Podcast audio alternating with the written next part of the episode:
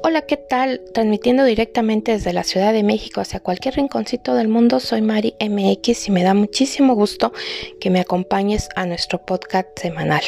Hoy te voy a hablar del duelo patológico. Te voy a platicar un poquito. En término patológico, esta palabra se deriva de fatos y logos, que significa enfermedad y estudio. En términos médicos, en el estudio de tratado de las enfermedades. Sin embargo, en psicología y psiquiatría, cuando se habla de lo patológico, se refiere al estudio o tratado de las conductas anormales en todos nosotros.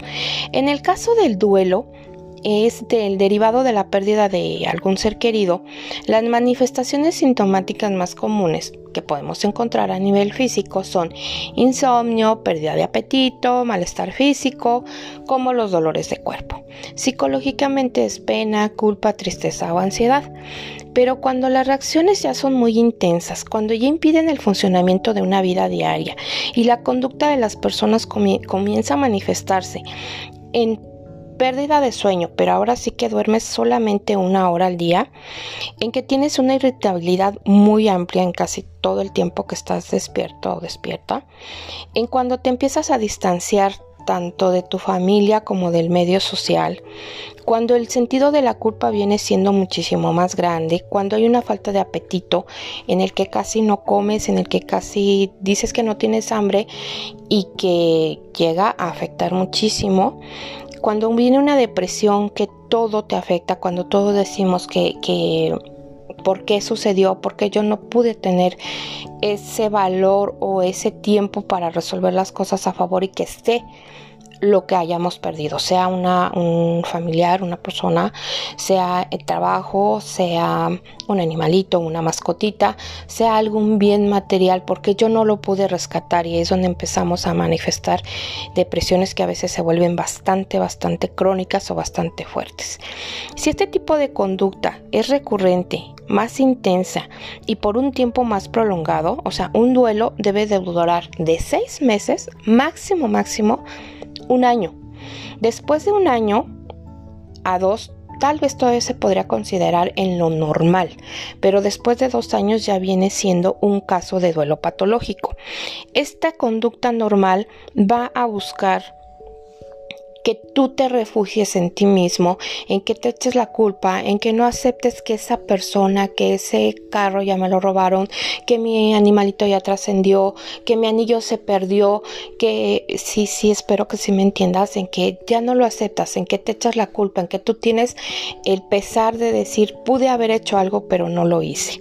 Entonces aquí es donde yo te recomiendo que se busque una ayuda, porque llega un momento en que tienes que aprender a vivir con ese dolor con esa ausencia, con lo que ya no está, con lo que ya no tengo. Hay que aprender a razonar y a decir, separar y decir, ok, se perdió, ya no lo tengo. ¿Por qué no lo tengo? Por esto. No pude solucionarlo o tal vez en ese momento yo hice lo que creí más conveniente para solucionar el problema, para que pasara. Y después vienen los arrepentimientos, vienen esas bajas morales, vienen esos problemas psicológicos, que es lo que te estoy comentando, que no queremos que un duelo sí, volvemos a lo mismo, es un dolor grande, es un proceso que hay que pasar.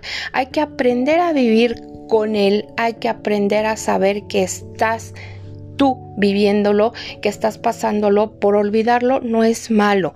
Muchas veces cuando nosotros trabajamos duelos decimos, es malo que yo esté olvidando a esta persona, es malo que yo esté olvidando que ya ese anillo era tan importante para mí, que ese carro que me robaron me costó tanto esfuerzo, que mi animalito duró conmigo, mi mascotita duró 15 años conmigo y ya lo estoy olvidando, ya cada día tengo el recuerdo, pero el recuerdo se va haciendo más lejano, no, no es malo. Eso quiere decir que tu duelo lo estás procesando y lo estás viviendo bien. Cuando estamos constantemente pensando, cuando estamos reprochándonos, cuando estamos viviendo lo mismo cada vez, eso sí es malo porque te va a afectar a, nivel emocional, a nivel físico, a nivel social y lo que se trata es aprender a vivir con él aprender a saber que ahí estuvo, que ahí está y que siempre estará, pero que nosotros tenemos el mejor, tal vez el mejor recuerdo, pero con la conciencia de saber que estamos bien que ya lo asimilamos y que seguimos viviendo toda nuestra vida. Entonces hoy te quise hablar un poquito de ese duelo patológico que es malo después como te decía, de dos años del duelo, de no procesarlo, de no vivirlo. Si estás pasando por ese tipo de periodos, platícalo. Platicando sacas muchas emociones, remueves muchas cosas y realmente sí te ayuda. Si hay alguien que te escuche, hazlo. Si no, buscan una ayuda, psicólogo, tanatólogo, para que te pueda ayudar a vivir con ese duelo se procese y después sigas tu camino. Muchísimas gracias por escucharme. Nos escuchamos para la próxima seguimos hablando cosmetología, tanatología, gerontología, no tienen nada que ver, pero sí hay mucho que compartir. Soy Mari MX, mis redes sociales, Twitter, Facebook, Mari MX Oficial. Muchísimas gracias y te espero para la próxima.